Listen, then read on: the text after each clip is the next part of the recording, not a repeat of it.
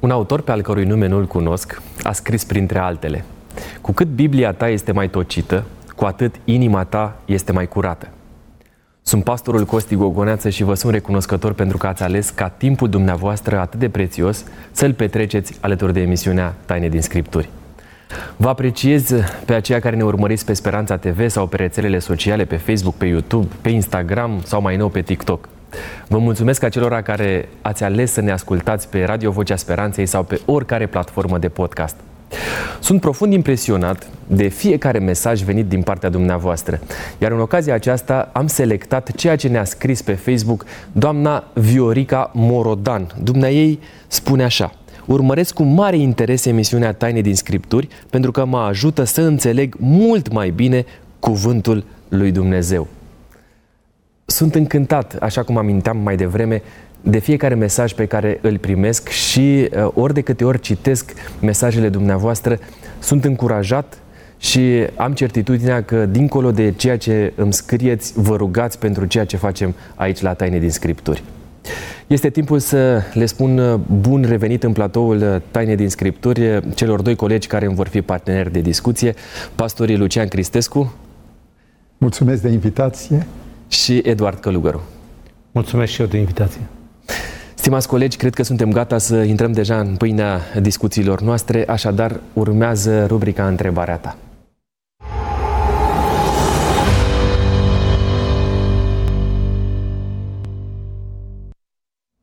Petronela ne-a scris pe YouTube următoarea dilemă. Care este imaginea corectă despre Dumnezeu?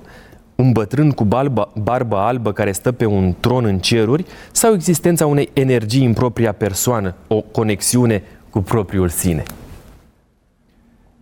Biblia nu prezintă pe Dumnezeu nici în prima ipostază, nici în cea de-a doua. Uh, mai mult, Biblia spune foarte clar, afirmația Scripturii este foarte tranșantă că nimeni n-a văzut pe Dumnezeu. Adică Dumnezeu nu interacționează cu noi oamenii într-o formă vizibilă, directă, uh, chiar Moise, încercând să vadă pe Dumnezeu, uh, primește răspunsul, fața nu vei putea să mă vezi, doar pe la spate, puțin, și știm exact scena care este deschisă cu ocazia aceasta. Așa că uh, aș dori să-i răspund doamnei Petronela că există însă o făgăduință că cei care vor moșteni viața veșnică o să întâlnească pe Dumnezeu față în față. Asta credea și Iov. Ochii mei te vor vedea și nu ai altuia. Cu toate acestea, cum îl percepeți pe Dumnezeu? Cum este Dumnezeu și cum vă raportați la El? Există de regulă două imagini pe care oamenii și le construiesc. Este imaginea vechi testamentară, în care Dumnezeu e pe tron, e suveran, este atotputernic, și care se implică în viața omului. Uh, Vechiul Testament este revelația lui Dumnezeu mijlocită prin mintea unor oameni deosebiți care să sunt îndatorați culturii și uh, paradigmei gândirilor, care este afectată de, mental, de mentalul colectiv. Uh, în contrast cu această, și aceasta este plină de minunății, cu aceste elemente de amprentă umană, care îl traduc cumva pe Dumnezeu în, uh, știu, mărimea antropo, antropologiei noastre. Adică, uh, ca și noi. Ei, modelul celălalt este cel afirmat în Ioan, Evanghelia după Ioan 14 cu 9. De atâta vreme sunt cu voi, Filipe, și tu mă întrebi, arată-ne-l pe Tatăl. Cine m-a văzut pe mine, a văzut pe Tatăl. Iar cea mai perfectă, cea mai neamprentată, nedeformată de cultura omenească reprezentarea lui Dumnezeu este Isus Hristos. Și vă propun, doamna Petronela, căutați-L pe Isus, citiți Evangheliile, bucurați-vă de un Dumnezeu al dragostei și al justiției, dar întotdeauna amestecată cu îndurare și milă și dispus să ridice pe orice om păcătos.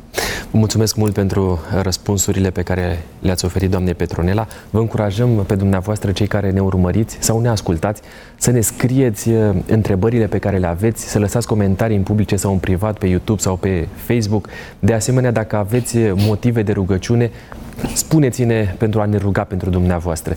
Dacă ne urmăriți pe rețelele sociale, distribuiți emisiunea noastră uh, a celor care vă sunt prieteni și dacă vă doriți să studiem Scriptura, lăsați-ne să cunoaștem și această intenție a dumneavoastră. Uh, numărul nostru de WhatsApp 0751400300 este la dispoziția dumneavoastră. Trebuie să vă reamintesc că emisiunea noastră este înregistrată. Din păcate nu vă putem răspunde întrebărilor în timp real. Le vom prelua așa cum ați văzut în emisiunile viitoare. Subiectul pe care îl vom aborda în ediția de față ne va fi introdus ca de fiecare dată de colegul Răzvan Lup.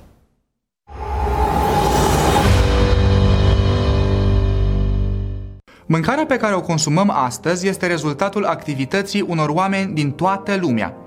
La fel este cazul produselor pe care le cumpărăm. Necesită participarea a mii de oameni din toată lumea cu diverse abilități. De exemplu, pentru construcția unei mașini este nevoie de materiale, piese și sisteme care trebuie să fie strânse și asamblate într-un singur loc.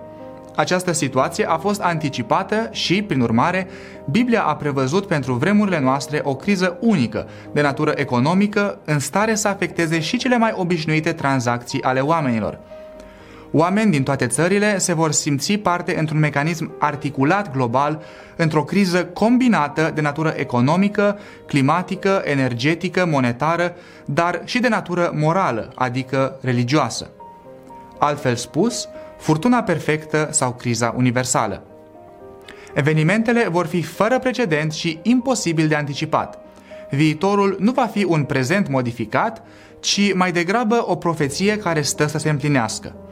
Cât de pregătit ești să înfrunți dependența economică?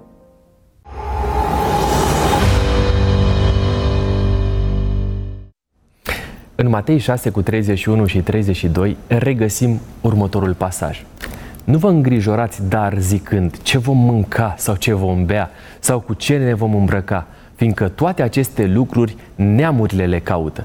Tatăl vostru cel ceresc știe că aveți trebuință de ele. De asemenea, găsim scris în Proverbe 10 cu 5. Cine strânge vara este un om chipzuit. Cine doarme în timpul secerișului este un om care face rușine. Și nu în ultimul rând, dau glas cuvintelor din Apocalipsa 13, 16 și 17.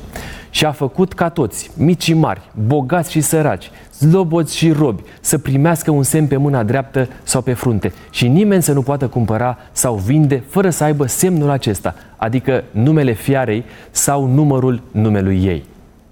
Pornind de la aceste trei pericope biblice, vă lansez provocarea de a medita la următoarele întrebări. Care este atitudinea corectă a creștinului față de resursele financiare? Criza economică îi va afecta doar pe aceia care au epatat financiar? Va avea loc o criză de natură economică înainte de revenirea Domnului Isus? Avem oare argumente să credem că în perioada imediat următoare vom traversa cea mai um, urâtă criză financiară care a existat pe pământul acesta, chiar cu puțin timp înainte de revenirea Domnului Isus? Sunt doar câteva dileme la care vom căuta răspunsul în această ediție Taine din Scripturi ce poartă titlul Criza economică, lăcomie umană sau împlinire a profeției. Vă reamintesc, împreună cu mine în platoul Taine din Scripturi sunt pastorii Lucian Cristescu și Eduard Călugăru.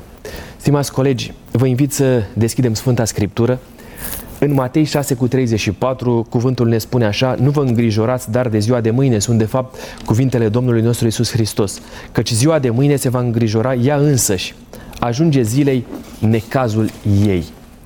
Care este atitudinea corectă a creștinului față de resursele financiare? Cred că mesajul aici este foarte clar, poate uneori uh, nu este atât de corect înțeles, Domnul Hristos nu spune sau nu transmite ideea aceasta că un creștin uh, este visător sau este leneș sau este neinteresat de ziua de mâine sau celelalte zile care sunt înaintea lui. A te îngrijora este ceva diferit de a te îngriji. Domnul Hristos nu spune să nu te îngrijești, să nu fii chipzuit. Din contră, găsim alte pasaje în care lucrul acesta este evident. Aici spune să nu te îngrijorezi în sensul că stresul, uh, grijile, ceea ce se va întâmpla pentru ziua de mâine nu și are rostul în ziua de astăzi.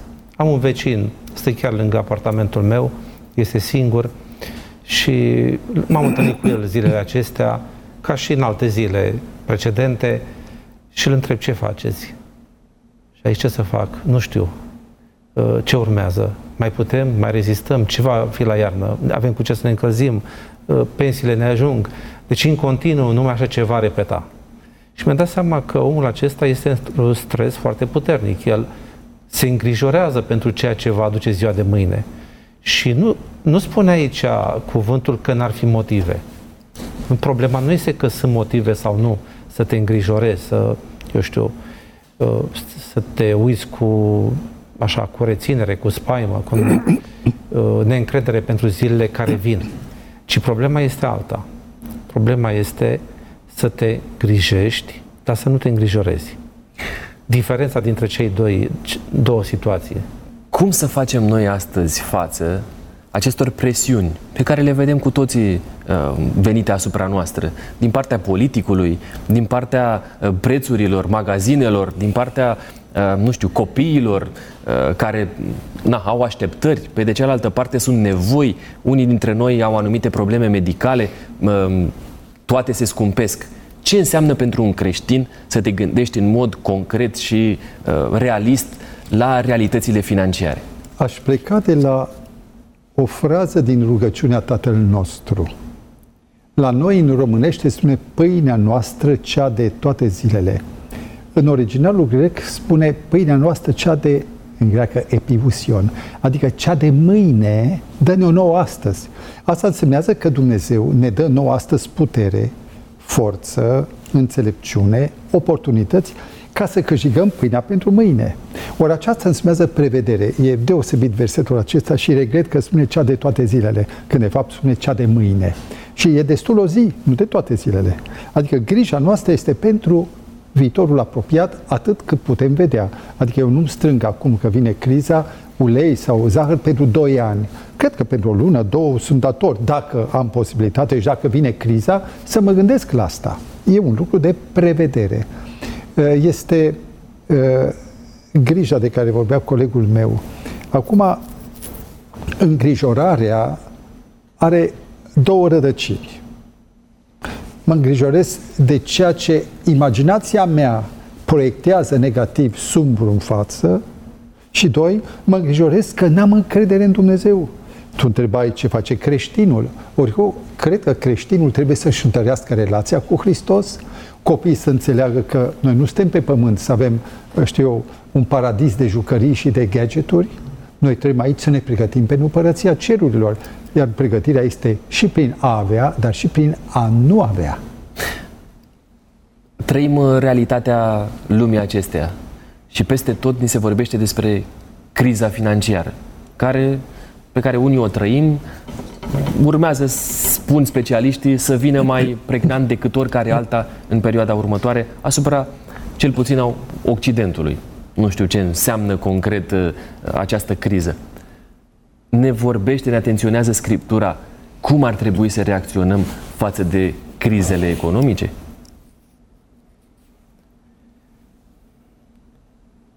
Vedeți, uh, aș vrea să prezint aici o imagine de ansamblu a lucrurilor. Atunci când vorbim de profeția biblică, sunt imagini cu privire la viitor care n-au zoomul dat uh, pe o anumită țară sau localitate. Ce se va întâmpla în București în anul cutare? Și dai zoom și vezi exact. Nu.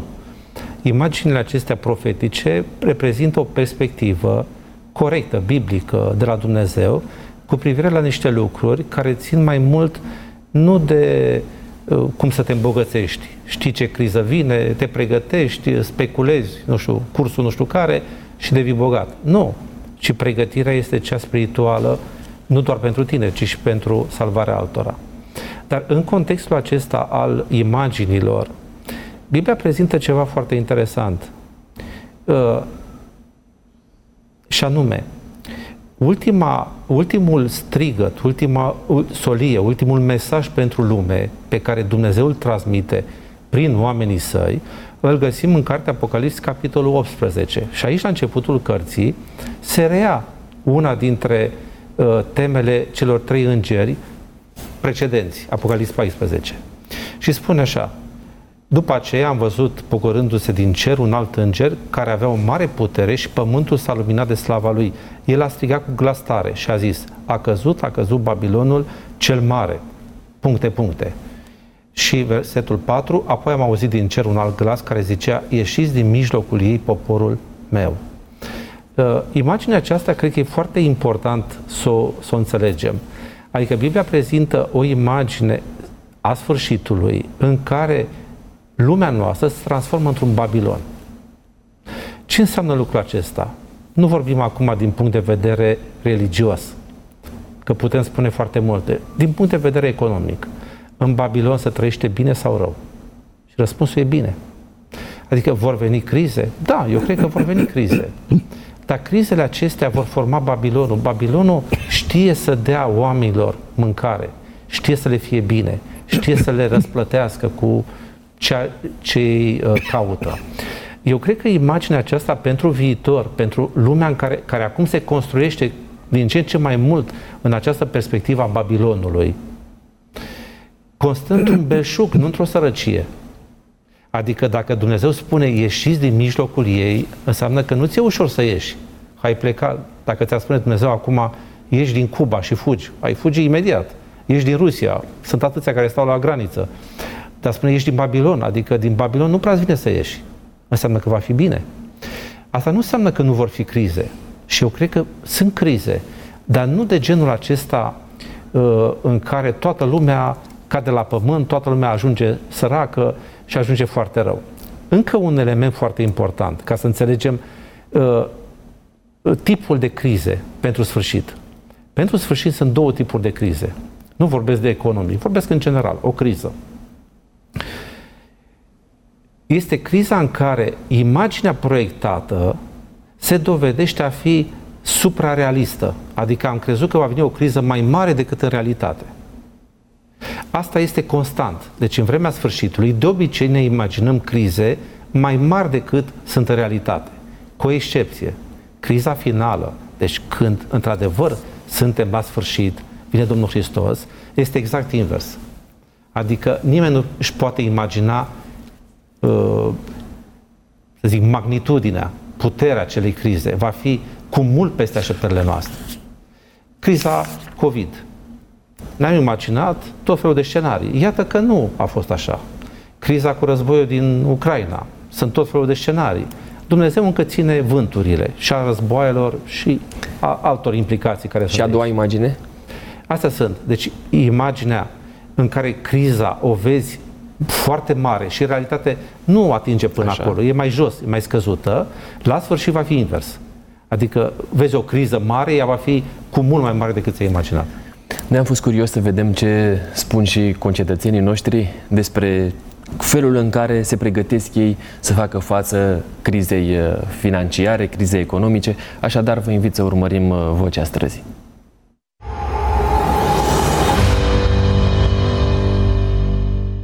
Dumneavoastră, la ce soluții apelați pentru a face față crizei economice? La niște economii pe care trebuie să le fac, la niște plăceri care poate trebuie să renunț la ele, plăceri în sensul că știu eu dacă aș vrea să fac un concediu mai departe de țară, poate că mă gândesc de două ori înainte de a face asta. Cheltuim mai puțin, luăm produse mai ieftine. Nu cheltui uh, banul pe nimicuri, deci acolo strict uh, pentru mâncare am în curte cam de toate. La rugăciune. Rugăciunea este cea mai principala, principala soluție. Cum vrea Dumnezeu, adică întotdeauna m-am ghidat pe chestia asta, cum vrea Dumnezeu.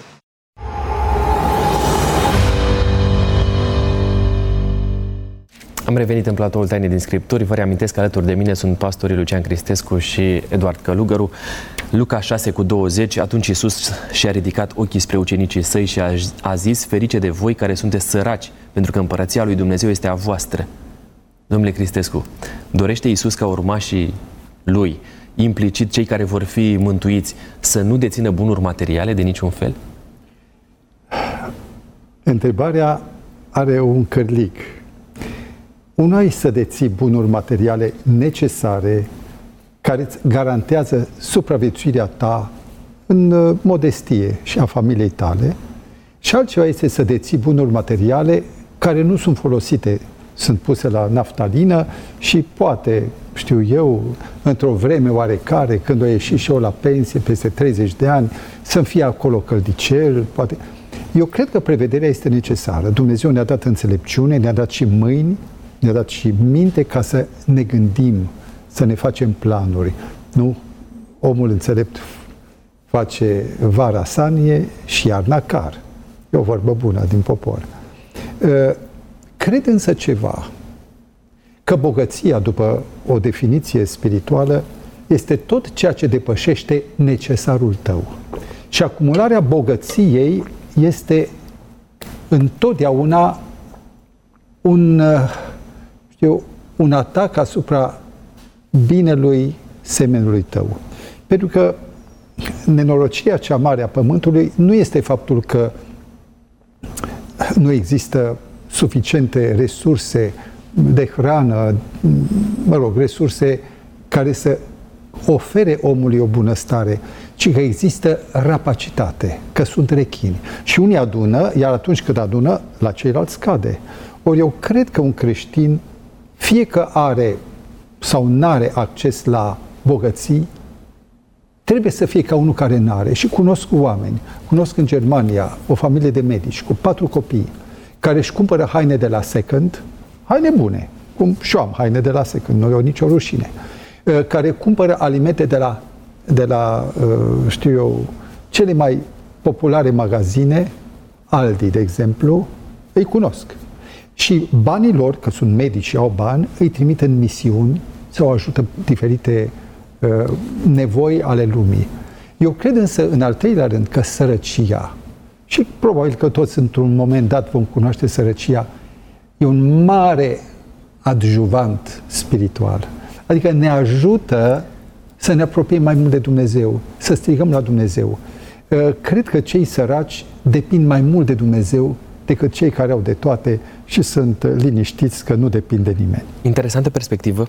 Cu toate acestea, um, probabil că gândul nostru și a celor care ne urmăresc atunci când au relație cu Dumnezeu este că Dumnezeu trimite binecuvântare asupra copiilor Lui. Aceasta este Evanghelia prosperității, o găselniță a Occidentului, a Americii în mod special, care este predicată că atunci când vii la Dumnezeu, Dumnezeu te încarcă cu bunătăți și trăiești ca în rai. Dar noi suntem în marea luptă, pe un pământ pârjolit de diavolul. Eu nu cred că momentul nostru este acum să ne gândim la posesiuni, ci din potrivă la modul prin care putem să exersăm iubirea noastră dăruind, dacă ai.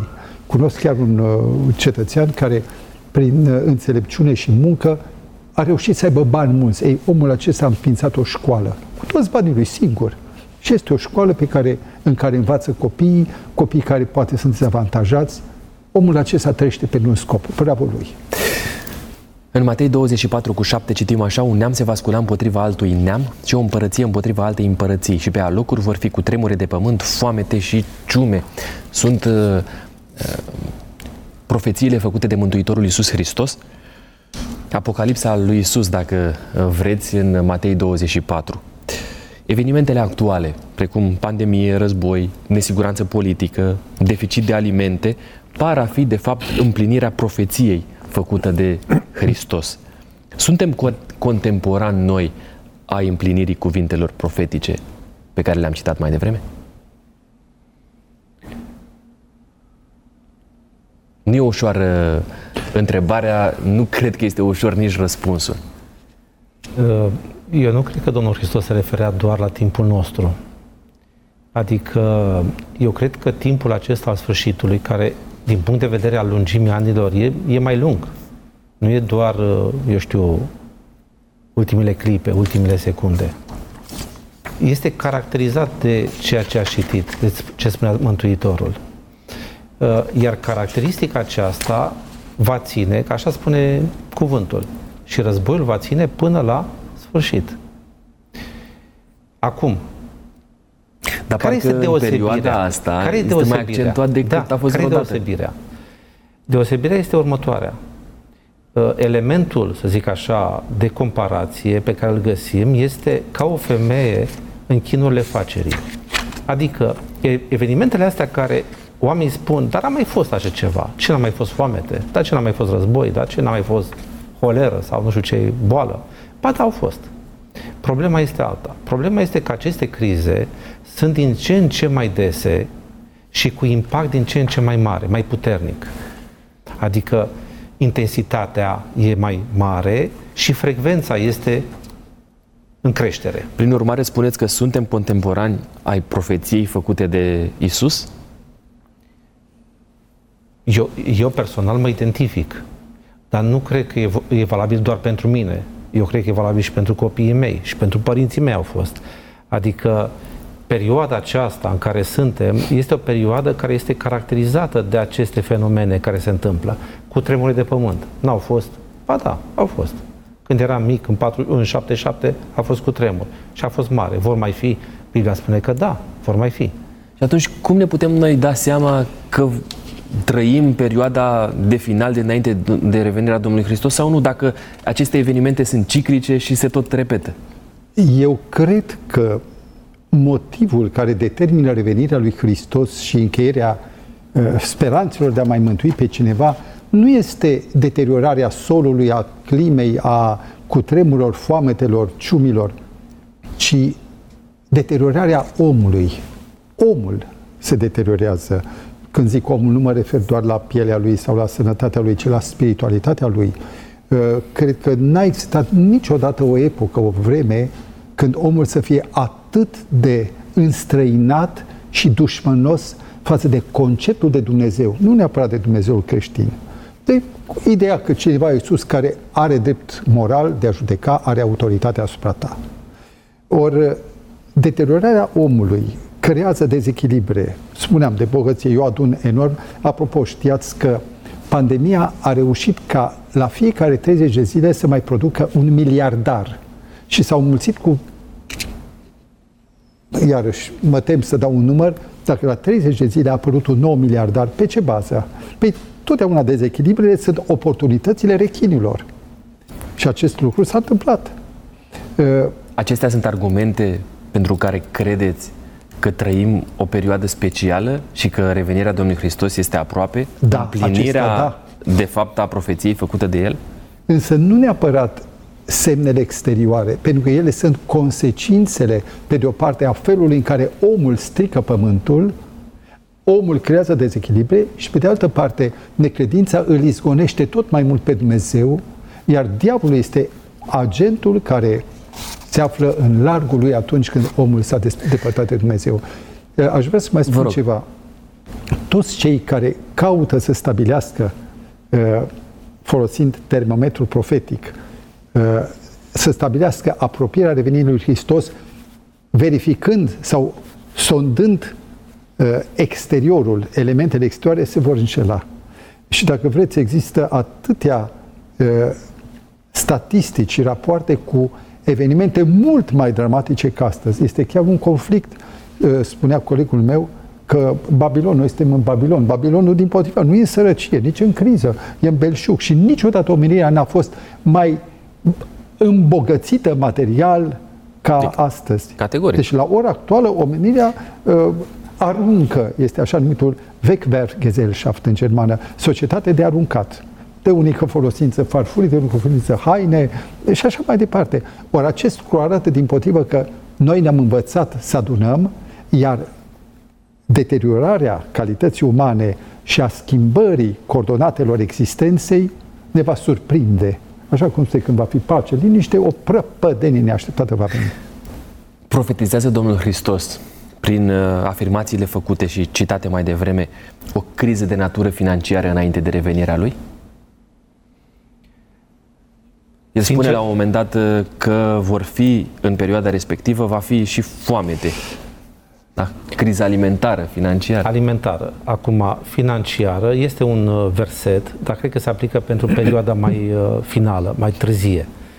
Uh, Biblia nu prea vorbește despre crize financiare în perioada sfârșitului. Vorbește despre cutremure, despre războaie, despre ciumi, despre foamete. Astea sunt date, pentru că astea erau și atunci, în antichitate. Nu vorbește despre partea financiară, pentru că atunci nu prea era economie, nu aveai ce să discuți despre subiectul acesta. Asta nu înseamnă că nu se include subiectul în imaginea pe care o întâlnim în Biblie. Găsim însă la sfârșit de tot, când vorbește despre împărații pământului și negustorii pământului care plâng că marfa lor nu se mai vinde, că au rămas cu ea nevândută și așa mai departe. Și asta spune un lucru și anume că în momentul acela de sfârșit aduce, să zic așa, uh, uh, o dezamăgire pentru toți cei care au crezut în Babilon și s-au legat de, de viitorul acestuia. Odată cu căderea Babilonului, cad și toți cei care s-au legat de Babilon. Avem argumente să credem că aceasta ar putea fi împlinirea, uh, perioada asta ar putea fi împlinirea acestei profeții? Eu mă refer la un proiect, un proiect mondial. Se numește uh, CBDC, traduc, Central Bank of Digital Currency. Deci este planul ca în 2030, de exemplu, să dispară banii lichizi și acest, această bancă centrală a valutei digitale să poată controla omul, bunurile lui și să omul să nu poată folosi bunurile sale decât dacă îndeplinește condițiile unui punctaj social. Ceea ce se întâmplă în China. În China, în, într-un singur an, 35 de milioane de oameni, cred că știu, zic bine, la 35 de milioane li s-au redus accesul la propriile lor bunuri sau la uh, zborul cu avionul sau alte facilități, să dai copilul la școală foarte bună, pentru că n-au îndeplinit uh, așteptările guvernului totalitar. Ori acest CBDC, această modalitate de a, de a controla finanțele, nu neapărat că vor cădea, cele nu vor mai fi disponibile. Aceasta însemnează și o criză financiară. Vă reamintesc numărul nostru de telefon 0751 400 300. Dacă aveți întrebări pentru noi, vă rugăm să ni le scrieți. Apocalipsa 18, de la 11 la 13, negustorii pământului o plâng și o jelesc. Pentru că nimeni nu le mai cumpără marfa, exact versetul la care făceați dumneavoastră referire. Marfă de aur, de argint, de pietre scumpe, de mărgăritare, de insubțire, de purpură, de mătase și de stacojiu. Nici feluritele lor soiuri de lemn, de tiin, tot felul de vase de fildeș, tot felul de vase de lemn foarte scump, de aramă, de fier și de marmură, nici scorțișoara, nici mirodenile, nici uh, miroznel, nici miroznele, nici mirul, nici stămâia, nici tămâia, nici vinul, nici undelemnul, nici făina bună de tot, nici grâul, nici boi, nici oile, nici caii, nici căruțele, nici robii, nici sufletele oamenilor. E, cumva a încercat autorul, Ioan, să cuprindă tot ce înseamnă finanțe, tot ce înseamnă negustorie. Care sunt implicațiile unei astfel de profeții față de vremurile pe care le trăim noi astăzi? Spuneați mai devreme despre faptul că se preconizează să nu mai existe bani lichizi. Acum, eu vă întreb și de fapt cred că există o astfel de întrebare la un moment dat în uh, timpul uh, rubricii noastre de final, exercițiul de sinceritate. Nu o să-mi răspundeți acum, le spun întrebarea celor de acasă dacă folosiți mai des bani cash sau uh, pe card. O să vedem la momentul potrivit. Spuneți-mi, ce implicații are profeția asta asupra generației noastre? Eu cred că profeția aceasta arată uh, exact punctul culminant de apogeu al bunăstării pământului al Babilonului. Iar tăierea pârghiei acesteia va fi una dramatică. Dacă te uiți la valorile expuse acolo, încep cu aur și ajung, se devalorizează treptat și ultima valoare sufletul pe listă omului. este sufletul omului. Și aceasta este, de fapt, ceea ce vedem noi la ora actuală, în care individul devine din ce în ce mai mai nesemnificativ în favoarea așa numitului colectiv, care nu există practic. Colectivul este suma indivizilor, iar colectivul îl stabilește cel de la putere. Pentru că el hotărăște ce bine colectivității, nu individul. Și treptat drepturile omului, și lucrul acesta o spun bazat pe situații foarte concrete. În America există deja două acte patriotice, primul act patriotic în 2001, după căderea turnelor, și al doilea act patriotic uh, mai încoace. Chiar mă aflam în Statele Unite, în Chicago, când am aflat de acest al doilea act, în care, unu, se permite ca fiecare om să fie monitorizat în totalitate, atenție, și oamenii de spaima terorismului au votat, vrem cu toții. Și al doilea, orice om poate fi deținut fără uh, mandat și internat în, uh, mă rog, detenție dacă există suspiciuni rezonabile. O stoi barbă, îmi trezește o suspiciune rezonabilă care barbă. Și îți dai seama, la ora actuală, cei din Statele Unite sunt deja descoperiți și oricând pot să fie ridicați pentru suspiciuni rezonabile. Ori acest lucru arată că sufletele oamenilor, că de aici am să ajung, devine cea mai ieftină marfă. Iar dovada este faptul că, chiar faptul că se întreține un război nedrept când s-ar putea ajunge la o, un sfârșit mai rapid, pentru a nu se mai toca suflete de ruși sau de ucrainieni. Mă doare sufletul pentru ce acolo și noi ne rugăm acasă pentru încheierea mai repede acestei tragedii. Pasajul care l-ați citit este din Apocalips 18, dar este după apelul ieșiți din mijlocul Babilonului poporul meu. Uh, a ieșit din mijlocul Babilonului nu înseamnă fizic, să ții corabia, să pleci într-o insulă sau nu știu unde cu avionul, ci înseamnă să ieși din mentalitate, din modul de a trăi. Și eu am, eu am înțeles un lucru. Poate că uneori este necesar să faci niște mișcări da, fizice. Nu? Este necesar și asta, dar mișcarea fizică cu inima rămasă în e Sodoma, cum a fost cu Inevitabil. soția lui Lot, nu aduce rezultate. Uh, eu am trăit într-o familie de adventiști și am înțeles un lucru de la început. De când eram mic am înțeles un lucru. Și anume, adventist înseamnă să fii pregătit, să-ți dorești, să aștepți ca Domnul Hristos să vină în timpul vieții tale. Nu mă interesează prea mult când este evenimentul cu tare, când este celălalt. Pe mine mă interesează perspectiva aceasta. În timpul vieții mele este posibil ca Domnul Hristos să se întoarcă. Sunt eu pregătit? Asta e întrebarea. Corect. Vorbim noi în cadrul acestei ediții despre criza asta financiară, pentru că foarte mulți își pun întrebare cu privire la ea. Ce să facă? Ei cum să acționeze? Ce spune Scriptura despre asta? Uh, inevitabil, realitățile cu care ne confruntăm uh, chiar oameni care iubesc Scriptura au preocuparea asta și vă mulțumesc că ați vorbit despre uh, atitudinea asta legată de perspectiva că Hristos vine în timpul vieții mele. Cum să mă pregătesc eu financiar? Am bani, da? Am reușit să strâng niște bani. Ce să fac cu ei, domnule pastor? Uh, îi pun la saltea, îi pun la bancă, că... îmi fac card sau uh, îi cheltui ducându-mă în vacanță? Criza financiară se referă la bani, la valută, la cash sau la uh, fondul din, din bancă.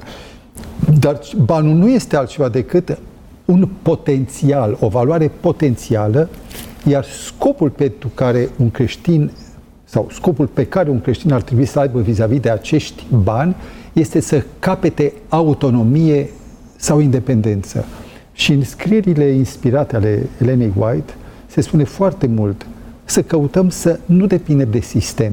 Pentru că dacă tu ai bani, înseamnă că intri în sistem și poți să, op- să realizezi uh, negoți, acte comerciale. Când însă tu depinzi de tine însuși, de peticul tău de pământ, unde faci un cartof, unde îți cultivi, nu depinzi de bani, ci de munca ta și de ceea ce ai la îndemână. Spunea un om de afaceri mare, uh, nu-i spun numere, uh, spune cine, va avea, cine are pământ va avea viață. Și pământul nu se să ai hectare, stai acolo undeva unde să poți scoate minimul necesar pentru tine și familia ta. Acum foarte mulți locuiesc în oraș, iar orașul este o bombă cu ceas. Orașul depinde de sistem. Dacă sistemul nu are curent, n-ai după ce trage apa, că nu mai merge apa. N-ai, adică pur și simplu n-ai lift, n-ai... Da, e un fel de a spune că ți s-a tăiat tot confortul tot, sau dar tot nu ce ai putut să ai. Nu vorbim neapărat. supraviețuirea, Corect. supraviețuirea. Nu mai ai prutărie, pentru că prutăria merge pe curent. Nu mai poți pleca din oraș că n-ai motorină, n-ai, stația nu mai merge. Deci, atât timp cât omul depinde de sistem, el e, poate înghiți, poate suporta dureros criza financiară. Când are autonomie, supraviețuiește. Ca să avem înțelepciune să primim, uh, aut- să să avem curajul să trecem la fapte în privința acestei autonomii, avem nevoie de o relație personală cu Dumnezeu. Absolut. Nu? Și Dumnezeu ne învață. Dumnezeu ne învață cum să acționăm, iar această învățătură vine ca urmare a plecatului genunchiului jos, prin rugăciune, prin studiu biblic. Știți că noi aici, la Tainie din Scriptură, avem o rubrică dedicată rugăciunii, se numește Rugă pentru tine. Așa că este momentul acesteia.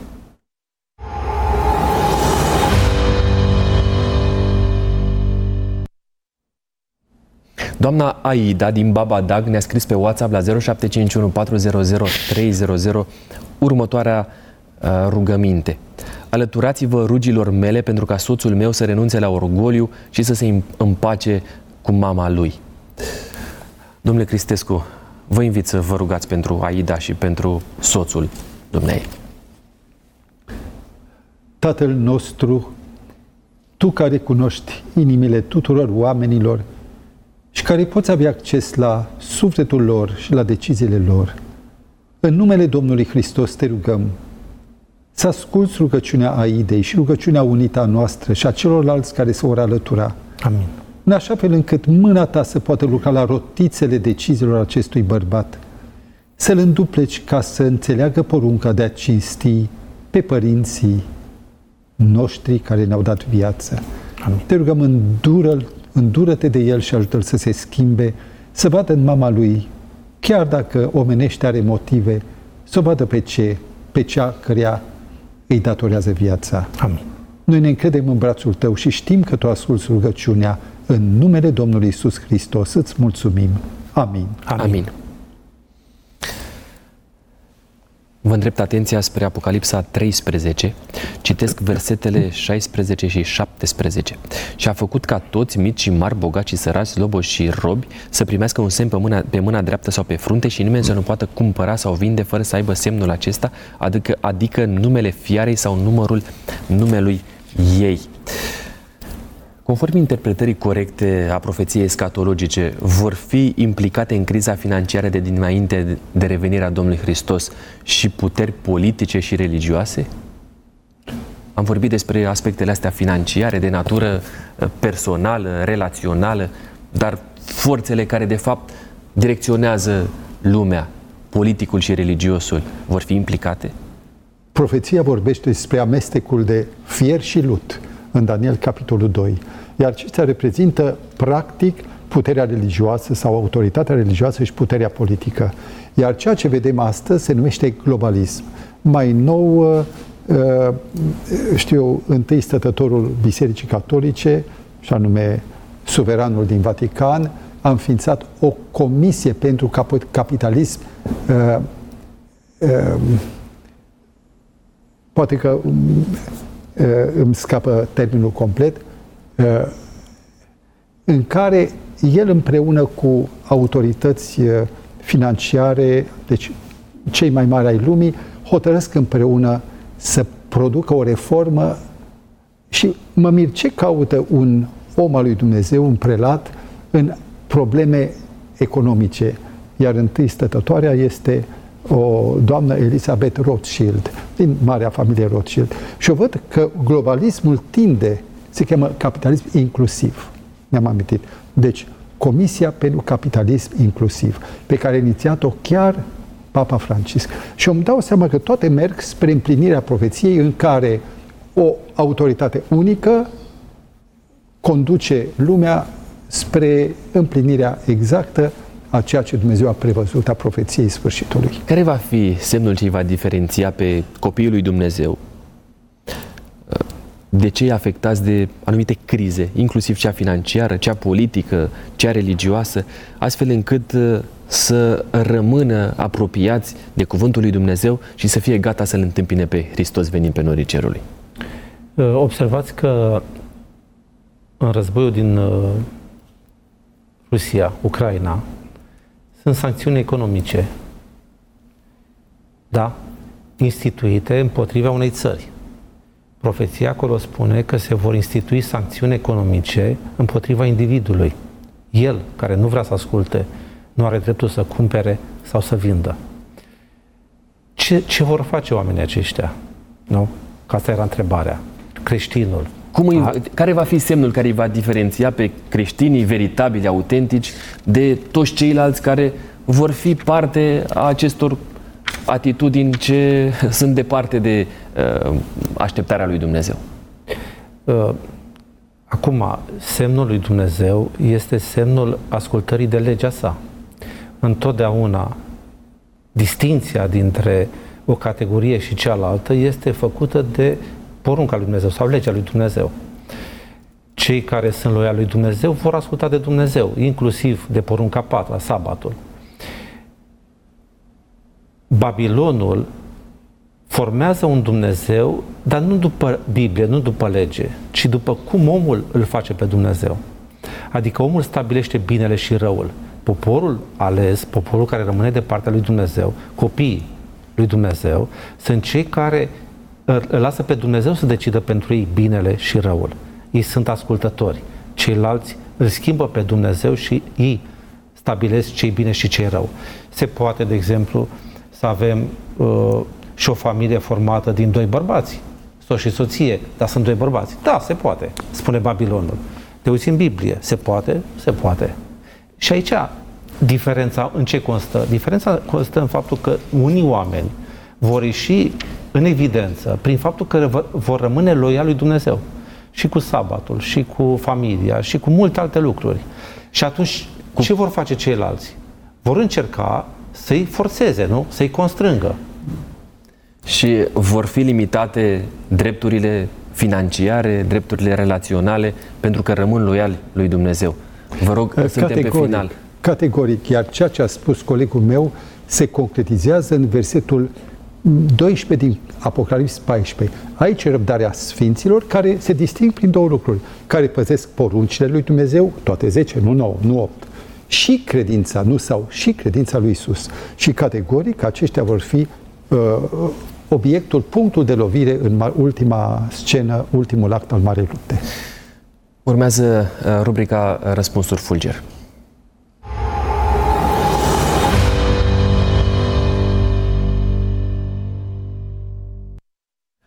Am întrebările pregătite. Prima dintre ele, cum își poate păstra curată credința un om binecuvântat de Dumnezeu din punct de vedere financiar? Considerându-se doar administrator și nu deținător sau proprietar. Vor fi mântuiți și cei bogați? Biblia spune că da, vor fi și bogați mântuiți. Numiți fiecare câte o practică financiară prin care vă chipzuiți resursele materiale. Toți banii dau soției și are grijă ea planificarea financiară, adică să-ți faci un plan financiar în legătură cu resursele pe care le estimezi că le vei avea. Mulțumesc. Urmează exercițiul de sinceritate.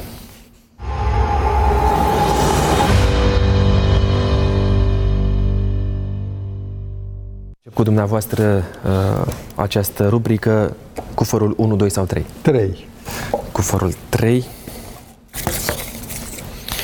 Când ați predicat ultima dată despre finanțe și implicațiile lor profetice și ce pasaj a stat la baza meditației spirituale?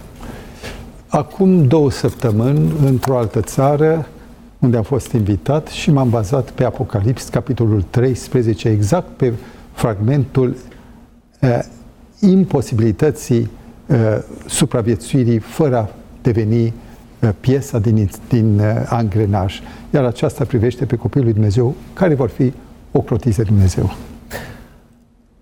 Domnule pastor Călugăru? 2. Cuforul 2 ascunde provocarea sau întrebarea ce reprezintă banii pentru dumneavoastră? Dacă ar fi să răspund foarte simplu, este definiția pe care o găsim în Biblie. Adică în momentul în care câștigi bani cinstit, așa cum vrea Dumnezeu, trebuie să faci o investiție de trei lucruri. Trebuie să dai din timpul tău, din energia ta și din, să pui la lucru capacitățile, darurile pe care Dumnezeu ți le-a dat.